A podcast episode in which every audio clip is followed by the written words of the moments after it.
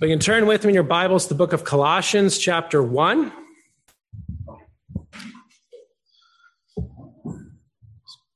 We come to a high and lofty portion of Scripture. a lot of the high theology here, which we will seek to unpack. We will definitely use some theological language, uh, but we must use the language and know the language to make sure we uh, don't say something about our God we ought not to say. And so we're going to see Christ, who is the firstborn of creation. Uh, it is debated whether or not verses 15 through 20 is a hymn, but nonetheless, it is still there's so much high Christology that is there. Uh, we're going to split it up. We'll look at verses 15 through 17 this morning, uh, but I'm going to read to verse 23 to set the context for us. So Colossians 1, begin reading at verse 15. He is the image of the invisible God, the firstborn over all creation. For by him all things were created that are in heaven and that are on earth, visible and invisible, whether thrones or dominions or principalities or powers. All things were created through him and for him. And he is before all things, and in him all things consist. And he is the head of the body, the church, who is the beginning the first one from the dead, that in all things he may have the preeminence. For it pleased the Father that in him all the fullness should dwell, and by him to reconcile all things to himself by him, whether things on earth or things in heaven, having made peace through the blood of his cross. And you, who were once alienated and enemies in your mind by wicked works, yet now he has reconciled in the body of his flesh through death to present you holy and blameless and above reproach in his sight. If indeed you continue in the faith, grounded and steadfast, and are not moved away from the hope of the gospel which you heard, which was preached to every creature under heaven, of which I, Paul, became a minister. Amen. Well, let us pray. Our great God and Father, we are thankful for the fact that you sent the Son, and we're thankful that the Son sent you and the Son send the Spirit. And we ask that the Spirit would be amongst us this day once again as we come to consider who Christ is, who the Son is in his person and in his work. And we come to some rich theology, O oh God, that is difficult for us to comprehend, but help us not to fancy you what you ought not to be. Help us to make sure that we are coming to worship the true God and the true King. And so often, oh God, we like to make you in our image, but help us to remember that we have been made in your image. And we're thankful, oh God, that you have redeemed that image in the Son. Thank you for the one who is eternally begotten, and thank you for the one who was sent. Thank you that he came into this world, took on human flesh for us men and for our salvation. We know that all that you do in this world, O oh God, is for your glory, but it is for us. And we need such a Redeemer as you. The one who is King, the one who is over all things, is the one who is King of his people and the King uh, who rules each and every one of our hearts this day, uh, who are his, who is His, and help us to be reminded of that, O oh God, who we are in Him, that you do love us and we see your love and that you sent forth your son uh, to be that one who turns away the wrath of God. So thank you that you, O creator, care for us. And thank you that you care for us as we see this in your son who redeemed us and has given us new life in him. So may this be a great comfort and boon to our souls as we see the image renewed in Christ, who is the eternally begotten Son. So help us by your Spirit to have illumination. Help us by your Spirit to have, a better understanding of who you are and what you've done. For we need this, O God, as we come to consider matters that are too wonderful for us. So help us, O God, as we seek to parse out what is going on here. May your name be hallowed. May your name be glorified. And may it teach us uh, to be more reverenced before you, to be more in awe of you, to be uh, in more in uh, come and approach you with more reverence and with more awe that you are God and you love us. So be with us now by your Spirit. Give us illumination, we pray. And we pray all these things for your glory. And we pray these things in the name of Christ. Amen. Well, as we consider the person of the Son, it is a great mystery for us the fact that we have one person who is two natures, fully God and fully man.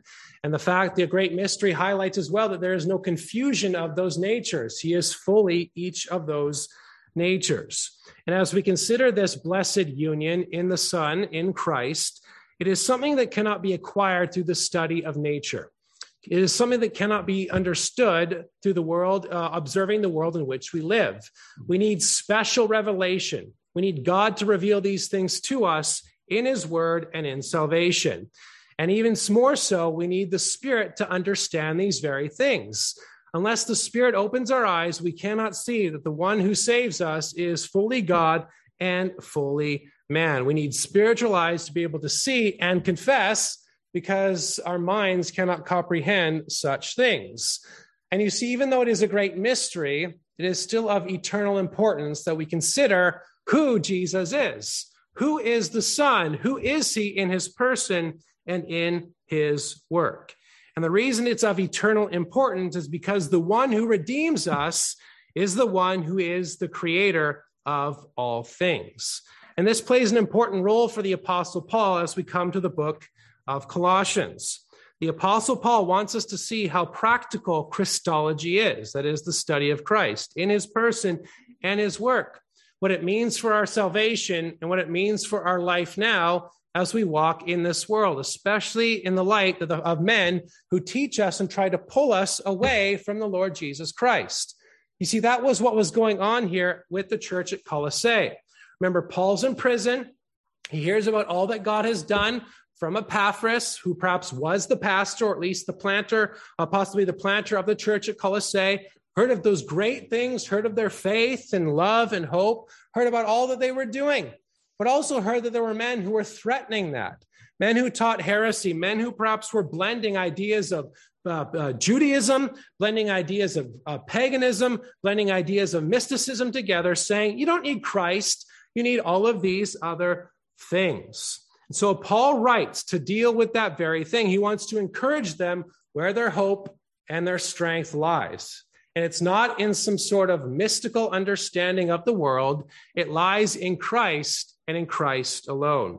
And the problem that we see here, and the problem that runs through the entire book, the problem of empty philosophy, traditions of men, and basic principles that lead us away from Christ the Redeemer and Christ the Creator. You see, these heretics seem to emphasize their own control of the world rather than recognizing the one who it is that in him all things consist. They were focusing in on their power rather than the power that we have in the Lord Jesus Christ. You see, our salvation hinges. The crux of our salvation is in Christ in Christ alone.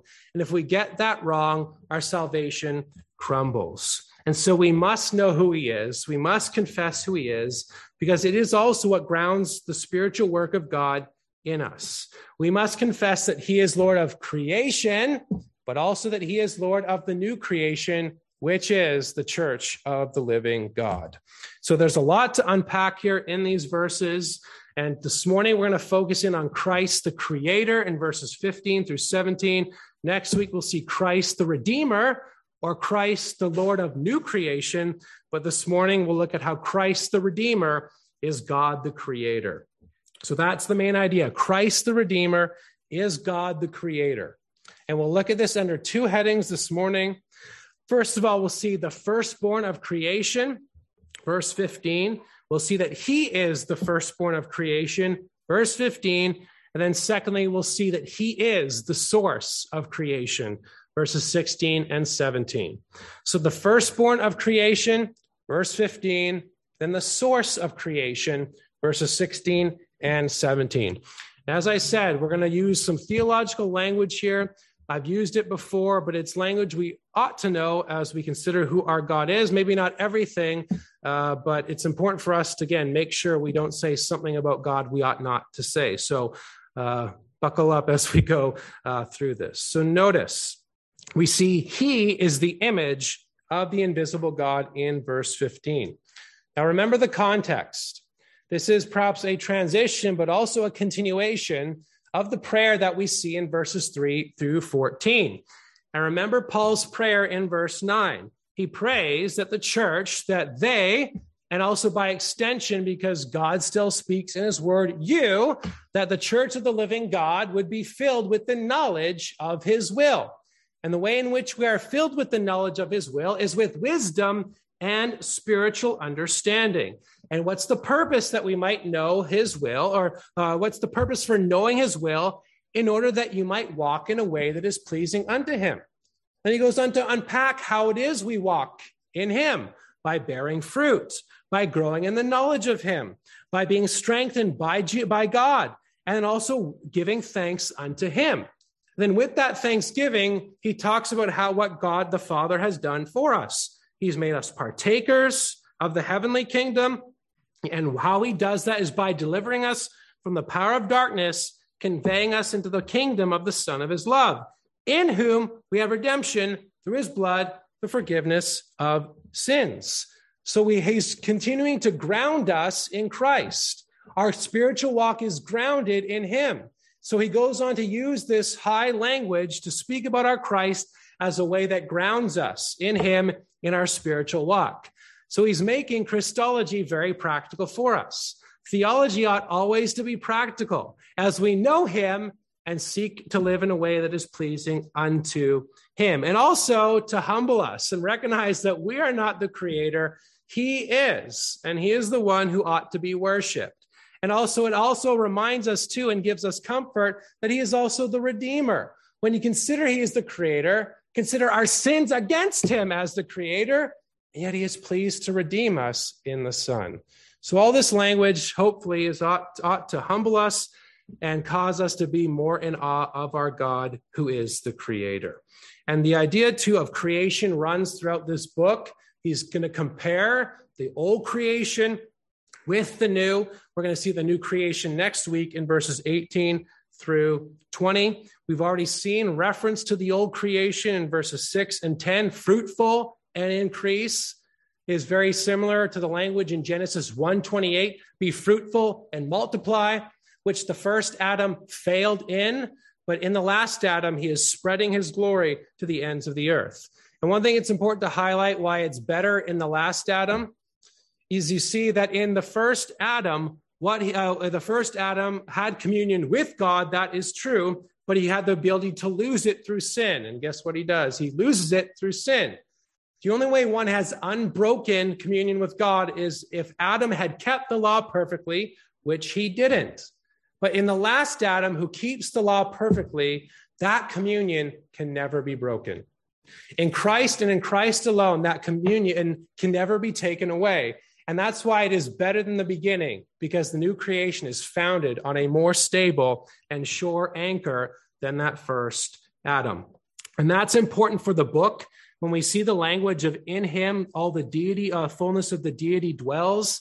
Perhaps some of these heretics were saying we entered into communion with God through our way, through mysticism, through some other way than Christ himself. And so Paul wants us to highlight the way in which we have communion with God is with the one who is the creator.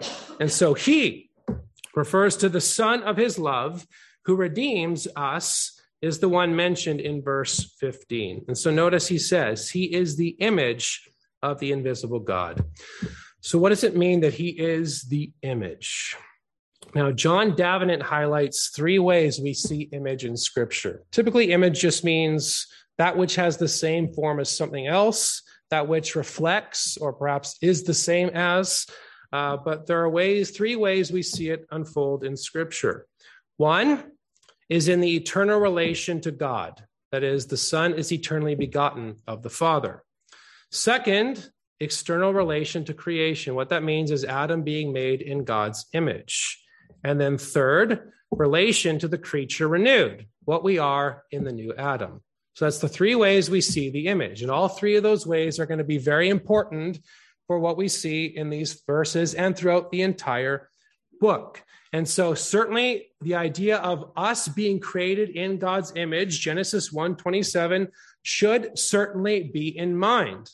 But that when we are created in God's image, notice that we are created in God's image.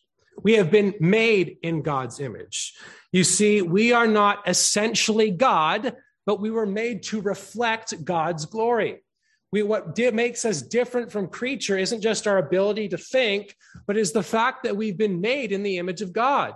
And Adam was supposed to spread the glory of God to the ends of the earth. That's what be fruitful, multiply meant in true knowledge, righteousness, and holiness. And we all know what happened. He didn't do that, did he? Instead, he sought his own glory. Instead, he wanted to be God. In fact, when the serpent says in Genesis 3, you'll be like God, it's actually probably you'll be like gods. That is, you'll be little gods. That is, they desired to have their own authority over and against God. And so Adam brought sin into this world. Now, man is still, when they're even in a fallen world, is still made in the image of God. It's tainted, it is corrupt, but it's still remains there. That's why we need it to be renewed.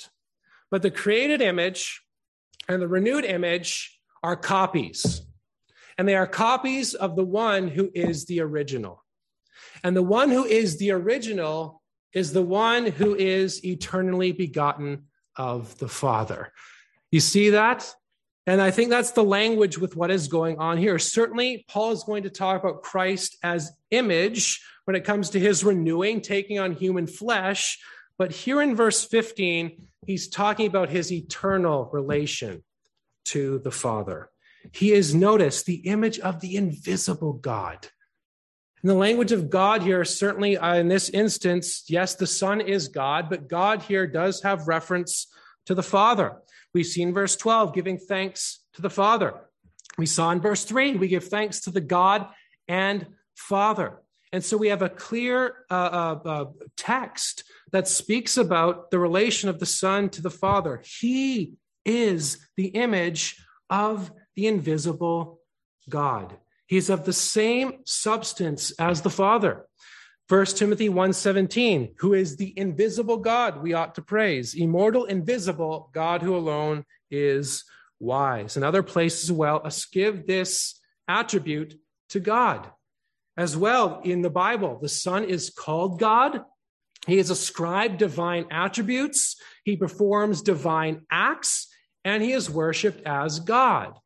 And as especially in these verses, we're going to see that he is the one who performs the act of creation. You see, we worship one God in Trinity and Trinity in unity. That's also a great mystery, isn't it? It's not three gods, but one God. But it's also not, it's also not just one person, but three persons. The Son is, the Father is God, the Son is God, and the Spirit is God. Yet they're not three gods, but one God. They are three persons. And so we see this language here. He is the image of the invisible God. The Son is of the same substance as the Father. The Holy Spirit is of the same substance as the Father. And as this, these verses unpack, He is the one who has created the world, not the one who was created with the world. And so the Trinity gives us pause to stop and consider. It is something that cannot be comprehended or even really apprehended by nature because it doesn't, doesn't seem to make sense for us. Because, well, how is it one and three, but it's one God, not three gods, and three persons, not one person, but one God and three persons. And so the language here, as we consider this mystery, is that of eternal generation, highlighting that unique relationship of the Son to the Father. And as Davenant says, the Father and the Son are not the same person, yet they are the same essence. And as our confession says, we're not to divide God in nature and being, but distinguish him by several peculiar relative properties and personal relations. That is, the Father is unbegotten, the Son etern- is eternally begotten, and the Spirit proceeds. Yet the Son is Father is God, the Son is God, and the Spirit is God. And so that eternal notional act is the Father begets the Son eternally. Uh, uh, eternally, it's an eternal generation, a relation of origin. The eternal Father communicates the whole divine essence, but the Son does not derive essence from the Father. And to perhaps use a profane example in Genesis 5 1 and 1 through 3, as the Bible says, Adam was made in the likeness of God there. But as Adam bears Seth, he says Seth was made in the likeness of Adam, right? You see, a finite creature like you and I begets finite creatures, but to some likeness. But when you consider the fact that God, who the Father who is eternal, he must beget someone who is eternal as well. So the Son is eternally begotten of the Father. And so that's the procession. That's God's perfection in and of himself, this eternal a relation of origin, eternally generated. What does that have to do with us? Well, A, he's God, and that's hard for us to comprehend. But B, it also gives us comfort and strength when we see what the Son does as he reveals the Father in his mission. When I talk about the mission, I'm talking about that second person taking on human flesh. I'm talking about the incarnation. I'm talking about the word becoming flesh and dwelling amongst us. I'm talking about the Son being sent, born of a woman, born under the law. Why? To redeem us who are under the law. See, the Son is the one who takes on human flesh, and it's in the Son that we see the revelation of God to us as He is God, but also the revelation of the Father in Him. Think of the language of John 1:18. No one has seen God at any time. No one has seen God at any time. The only begotten who is in the bosom of the Father, he has declared him. No one has seen God except the one who is God. Or also think of John 14. You know, the passage we all know I am the way, the truth, and the life. No one comes to the Father except through me. What does he go on to say? If you've seen me, you've seen the Father. And then Philip asks, God, show us the Father. And Jesus like, if you've seen me, you've seen the Father. How is it that you're asking me, show me the Father, when you've seen me? And so the one who is eternally generated is the one who takes on human flesh and images the Father in this present world. That we who are humans, that we who are finite, might see God in him. How do we see God, brethren? In the Son. We cannot comprehend God in his essence because we are not God. We know the infinite God in a finite way, and the one who is infinite took on human flesh and became incarnate, fully God, fully man. And he, in his work, reveals the Father to us. So, how do we know the Father? It is in the Son, who is God. How do we see the one we can't see? How do we see the one who is invisible? It is in the one who reveals by taking on human flesh. So the eternal Son, in his mission, reveals, but also in his mission, redeems. And this is where the idea of image is so very, very, very important. When you consider that we have fallen, when you consider its sinfulness, when you consider our wickedness, what does the Son do? Redeems that image in his finished work, in his cross work. He takes what Adam could not do. He takes what the sin that Adam uh, uh, uh, uh, brought into the world, and that you and I, uh, and our sins that we brought into the world, and he bears that punishment upon himself. Why? that we might be saved, most assuredly, that we might have, ever, have ever, everlasting life, most assuredly, but that his image might be redeemed. Jesus in the incarnation renews the image of man that was corrupted in Adam. What's interesting is Adam himself was supposed to image the eternal God. And I'm going to use big words in just a second here. I'll use them now but the idea of archetype and ectype. It's that image of copy and original. You see, always, always Adam was that copy. Adam was always that copy of the one who is the original. And you see, what that highlights for us is salvation was always going to be in the Son who would come down. Salvation was always meant to be in that last Adam.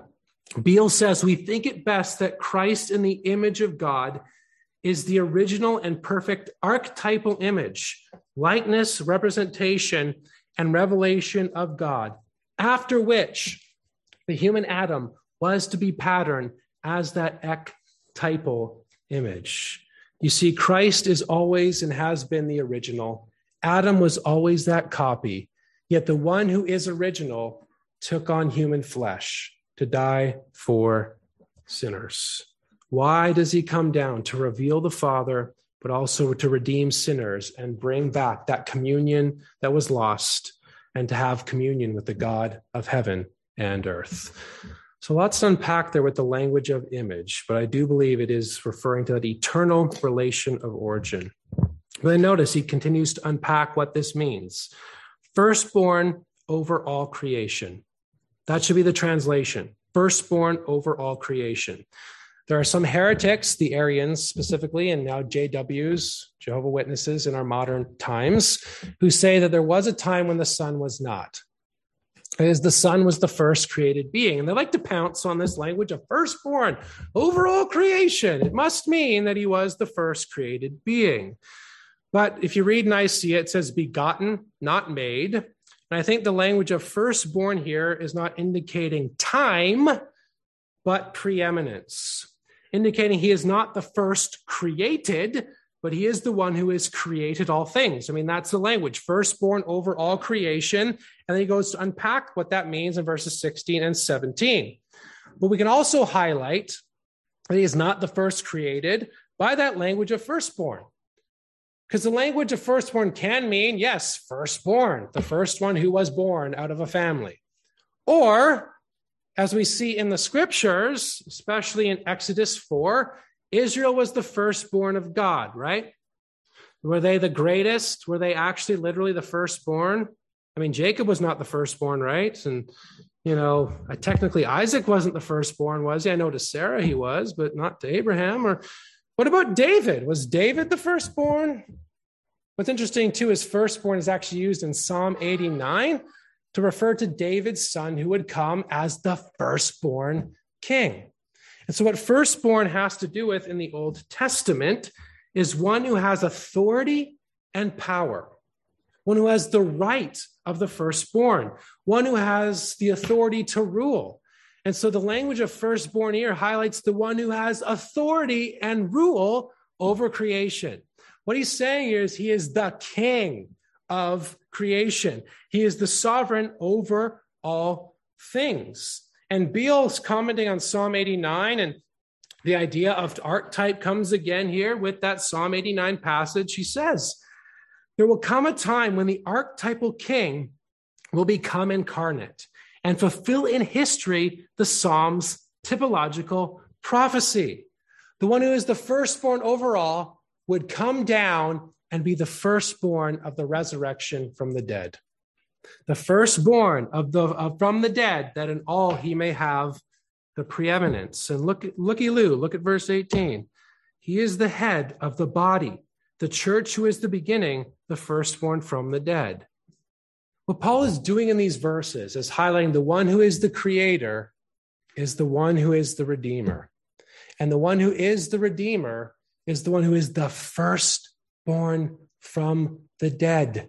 That is the messianic king of the new creation. And all those who've been redeemed and saved in him have him not only uh, have him not only as king of creation, but they're king in new creation. He has made all things in him. That's the language that is going on here. And this idea of, of, of his first being firstborn over the resurrection from the dead or the firstborn of the dead comes up in Revelation, comes up here, comes up in Hebrews as well. And it all has a very important application for us. And this is the application. He is the image who renews our image. The eternal archetype image who created the ectypal image, Adam, to reflect him, assumes human flesh, images the Father that he might redeem our fallen image. All you have to get out of that is he redeems our fallen image. And guess what he says in Colossians 3:10 when we get to the application section of the book. He says, and have put on the new man who is renewed in knowledge according to the image of him who created him.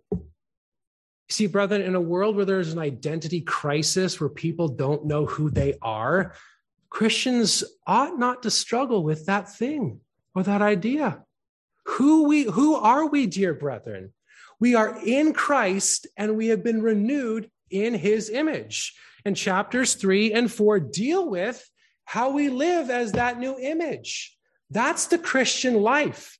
The one who we are supposed to reflect in this world is the Son. And in fact, in uh, Romans 8 29, we are being conformed into the image of his Son. When we die to sin day by day and grow unto the image of him, when we seek to honor and glorify him, we are simply reflecting in whose image we have been redeemed. He is the one we must reflect. He is the one we ought to glorify. He is the one whose image we've been created in creation but even more importantly, been redeemed in new creation. You see, this whole thing teaches us, see how practical it is? The one who is the Son, who took on human flesh, the one who redeems us, and in whose image we are in, here's how we live as that image. And notice what he says in Colossians 3. Now yourselves are to put off these things anger, wrath, malice, blasphemy filthy language. Do not lie to one another, since you have put off the old man with his with his deeds. And he's going to talk about in verse 11 how there's it's for all who believe, and all who believe shall be in his image. And then verse 12, as the elect, holy, beloved, put on tender mercies, kindness, humility, meekness, long suffering, bearing with one another, and forgiving one another. If anyone has a complaint against another, even as Christ forgave you, so you must also do.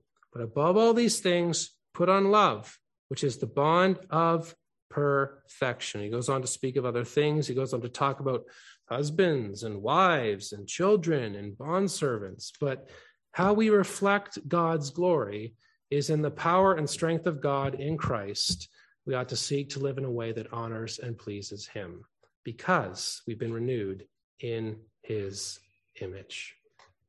So that's the firstborn of creation. Let's then look secondly at the king of creation or the source of creation, verses 16 and 17. So this unpacks the fact he is over all creation.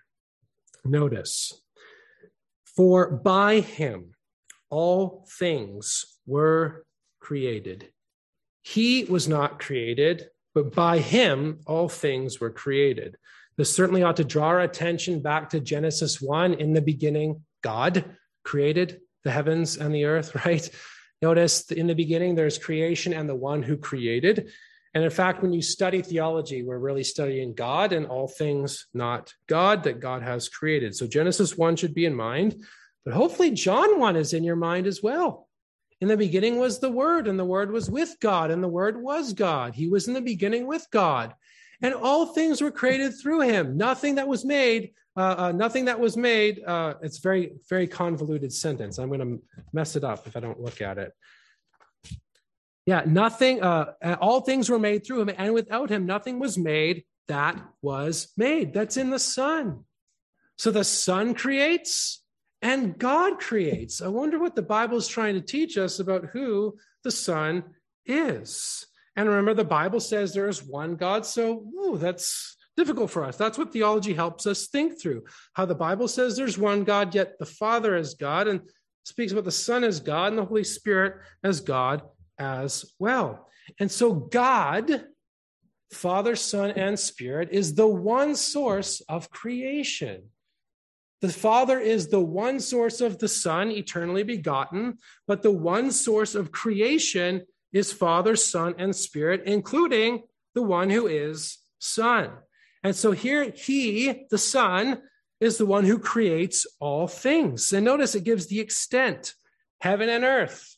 Again, that probably has that Genesis 1 in mind and refers to the whole created universe all the things that are visible and invisible with what, what he will say. That is, at the creation, when God spoke, when God created in the space of six days, six literal days, by the way, that it was uh, according to his might and power, but there was, uh, uh, he is the one who spoke it into being before God existed. Now, God is above time, God is eternal, but God creates time and space and all things. So everything in the universe he creates by the word of his power. And the Son, by him all things were created, who is the word that are in heaven and on earth. And notice the redemptive work, this uh, the, this redemption and uh, uh, saving act that God does in the Son. It has heaven and earth implications. And by him, verse 20, to reconcile all things to himself by him, whether things on earth or things in heaven, having made peace through the blood of his cross. Old creation, new creation, running roughshod through this entire book. But in verse 16, he goes on to further explain visible and invisible, things that are seen and things that are not seen. Contrary to modern materialistic understanding, there is a spiritual world out there. I mean, there really is the things not seen and the things that are seen. And certainly he goes on to unpack what this means with thrones or dominions or principalities or powers. Now, what in the world do those refer to? I admit it's probably pretty difficult to understand what they are, but two ways we can take it, and I perhaps it's a both and. One, it can refer to human governments, it can refer to that, those in power. Or perhaps more connected with the book, is the idea of the angelic realm. That is the highest beings that God has created. The Son is above and beyond them. The Son is over and beyond them. And that is important for this book. I'm not going to unpack each word, that would be very tedious. But the problem of this book, and really what was prevalent at the time of Colossians, is the reality of magic. Magic was prevalent during the Greco Roman world. People like to dabble in it. In fact, there's probably evidence the Pharisees dabbled in it. I mean, Mark chapter one, you have to ask yourself, why is there a demon possessed man in the, in the synagogue? The only way that happens is if they're doing something to invite that demon into that synagogue. And there is actually history, some historical evidence that shows that, well, the Pharisees did dabble in a little magic. And usually, magic typically was you want to control the spiritual realm where you want to control those who perhaps were around you. It really was all about one's own power over another.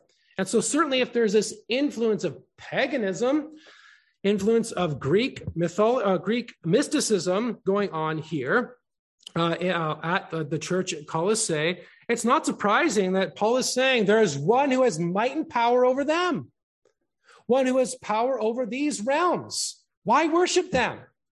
And in fact, notice what he does say in chapter 218. He's going to just rip them to shreds in chapter 2. But verse 18, he says, Let no one cheat you of your reward. Take delight, taking delight in false humility and the worship of angels. What they were doing here was saying that there's something you ought to focus in on rather than Christ. What we have to say, our initiatory rite, say these magic words and things will all be better. We have some sort of secret knowledge. Here's the way to it. What Paul is saying is you don't need to do that. There's one you can look to. There's one in whom uh, in whom you dwell. There's one who is yours, and that is Christ. You see, all everything that is not Christ takes us away from where our hope lies. John Davenant, again, he says, and the apostle introduces this excellent personal description of Christ that it may more evidently appear with what security we can repose all our hopes of salvation in such Redeemer, that all other methods of salvation foisted in by seducers ought to be rejected as most palpable fables. Now, brethren, maybe there aren't people saying, let's say a bunch of magic words and this is how we find this is how we find communion with God, you know, in churches, but sometimes a lot of churches turn their eyes off, off Christ and his finished work and had Christ and him crucified. I want 10 reasons for how to live a better life. That's the focus, rather than Jesus and us being grounded in him. And if we take away where our grounding lies, what benefit are those other things? We must have true theology that helps us in our Christian walk. That's why Christology is so helpful and important. And even Chu in chapter 10, well, he's going he's going to talk about basic principles, but chapter 10, he says, "And you are complete in him, who is the head of all principality and power." Christ is head over all earthly governments, and Christ is head over angelic governments as well. And even 215, he's going to say, having disarmed through his cross, having disarmed principalities and powers, he made a public, public spectacle of them, triumphing over them in it. Who is king over all? Who is king over the things seen and things unseen? It is the Son, it is Christ. Why focus on all these other things that are called empty philosophy, traditions of men, basic principles, and not according to Christ? Christ has triumphed. Don't focus on those things, focus on Him. And also, it's a great comfort to the people of God because when there are threats to the church from said men, from said malevolent spirits, we have Christ. And that's exactly what Paul talks about in Ephesians 6 with the armor of God, right? We have the armor of God in Christ against those things. Our comfort does not lie in things that don't matter in mystical experiences, in funny uh, sort of uh, traditions of men, but in Christ and in Christ alone, who is creator of all things, who is the source of all things, who is the end of all things. And notice the end of verse 16 all things were created through him and for him. Again, he's affirming he is the creator and sovereign king over all, but notice the end. It is for him. What is the chief end of man? To glorify God and enjoy Him forever. What was Adam supposed to do? Glorify God and enjoy Him forever. What is the crux of sin? What is the, the, the, the, the disease of sin? Not glorifying God, idolatry, wickedness, sinfulness. That's what it is, isn't it? Isn't that the greatest symptom? There's, you know, all the other sins that we commit as a symptom of that very thing. Love of self, love of our own, love of our own gain rather than love of God. And that's why, as one writer says, that's why missions exists because worship and glory and glorifying God does not. One man brought sin and misery into this world, and a man was supposed to glorify him, but man did not. And if you're not in Christ, you have been created in the image of God, but your image has been distorted and you despise God you hate God. And just as you despise and hate God and engage in idolatry, you will face the punishment for that very thing. That is, this old creation will pass away, and those who are in the old image will be punished forever. But there is mercy and forgiveness in the one who redeems the image, in Jesus Christ. And if you believe upon him, you shall have everlasting life. And the reason you need him is because you do not glorify God, but find mercy and forgiveness in the one who is the creator and the one who is the redeemer. All things are through him and for him. And as we've been redeemed, brethren, all the things we ought to do because we've been redeemed in him, all our sins are forgiven, past, present, and future. But because we've been forgiven in him, we ought to then glorify him. Now, it doesn't say that type of language, but the concept is in verse 17 of chapter 3 whatever you do in word or deed, do all in the name of the Lord Jesus, giving thanks to God the Father through him. Our entire life, as we seek to you know, love our spouses, as we seek to work in our jobs, as we seek to live uh, in this world, it ought to be for his glory and his glory alone as we are redeemed in him. He is the source and he is the end of all things. For from him and through him and to him are all things. So he is the creator. But notice also in verse 17, he is the providential upholder of all things. And he is before all things, and in him all things consist. He is the one who was, and the one who is, and the one who is to come. And notice we see accommodation language here for us. We think in time and space, right? We think temporally. We think this moment by this moment by that moment. God's as eternal is outside of time. So that's hard for us. But this is accommodation language to us. He is before all things. He is before all things. He is before all things, temporally and in rank. He is not one of the created, but he is the creator who is eternal. So he is before all things. And notice, in him, all things consist. In him, all things consist. You see, when the Son takes on human flesh, he does not cease to be God. There is a false doctrine predicated on Philippians 2 where it seems like he's saying he emptied himself. The Son never empties himself of deity. The language there highlights he made himself of no reputation. The one who is God did not consider equality with God something to be grasped, but took on human flesh to save us. So there's a great mystery, even too, in the hypostatic union, fully God and fully man. That's hard for us to grasp, right? Fully God and fully man. And that's important. Again, we ought, not to say something about God uh, we shouldn't be saying. And so notice, in him still, all things consist. The one who is Son is still remains God. The one who is Son in his human nature is at the right hand of God, but the one who is Son in his divine nature is everywhere present. Listen to Hilary of Poitiers. I don't know if I said that correctly, but one of the church fathers. He says, talking about the incarnation, the infant wails, but is in heaven. The boy grows, but remains immeasurable God. The infant wails, but is in heaven. The boy grows, but remains a measurable God. And the same thing is true of the Son. The same that is uh, absolutely true of the one who is Son, fully God and fully man. So in Him, everything lives and moves and has its being. He upholds all things by the word of His power. Hebrews chapter one.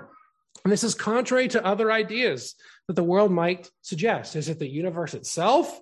Is it other sort of angels? Is it ideas or no? It is the Son. Chrysostom says not only did he himself bring them out of nothing into being, but himself sustains them now. So they, that were they dissevered from his providence, they were at once undone and destroyed. You see, what that highlights is all, when we breathe, every move we make, we are being upheld by him. In him, we live and move and have our being. And if you are not in Christ, once again, that just makes you more obligated because it shows that there is a God in this world, yet you do not worship him. It makes you more obligated before the high king of heaven. And the only way of salvation is in the Son, in whom all things consist. And I think that's the great comfort of this section. And what he wants the believers at Colossae and what he wants us to see about the one who is the creator of all things. He wants us to see that the one who redeems us is that the creator. The king of the church is the king over the world. And he wants us to see that the way of salvation is not in some sort of secret knowledge, but in the one who created all things. And when you stop and consider that very thing, the fact that this one created the whole world and upholds it by the word of his power save sinners. If you're in Christ and he saves you, the king of creation cares for you. That ought to cause us to stop, ponder, and be humbled by who our God is. Stop and consider that we see God in the Son when we did not deserve that. We have to stop and ponder and consider that we have communion with God, with the Creator, because He came and died for us. Davenant says, Here we behold the divine wisdom and goodness for he who is the invisible God proposes to mankind the visible Son and God manifest in the flesh, that by him who is the light, the way, and the truth, we may more easily approach to him who is invisible and incomprehensible. Brethren, when the whole world is being shaken, when our lives are being shaken, remember the King of the world the creator of the world, cares for you. That ought to give us great comfort in this fallen world in which we live in, that we have been redeemed in the one who creates all things. May it cause us to stop and consider and be in awe of the one who is our God. And I think what Paul is really trying to say to us here is Behold your God, worship him. Let us pray.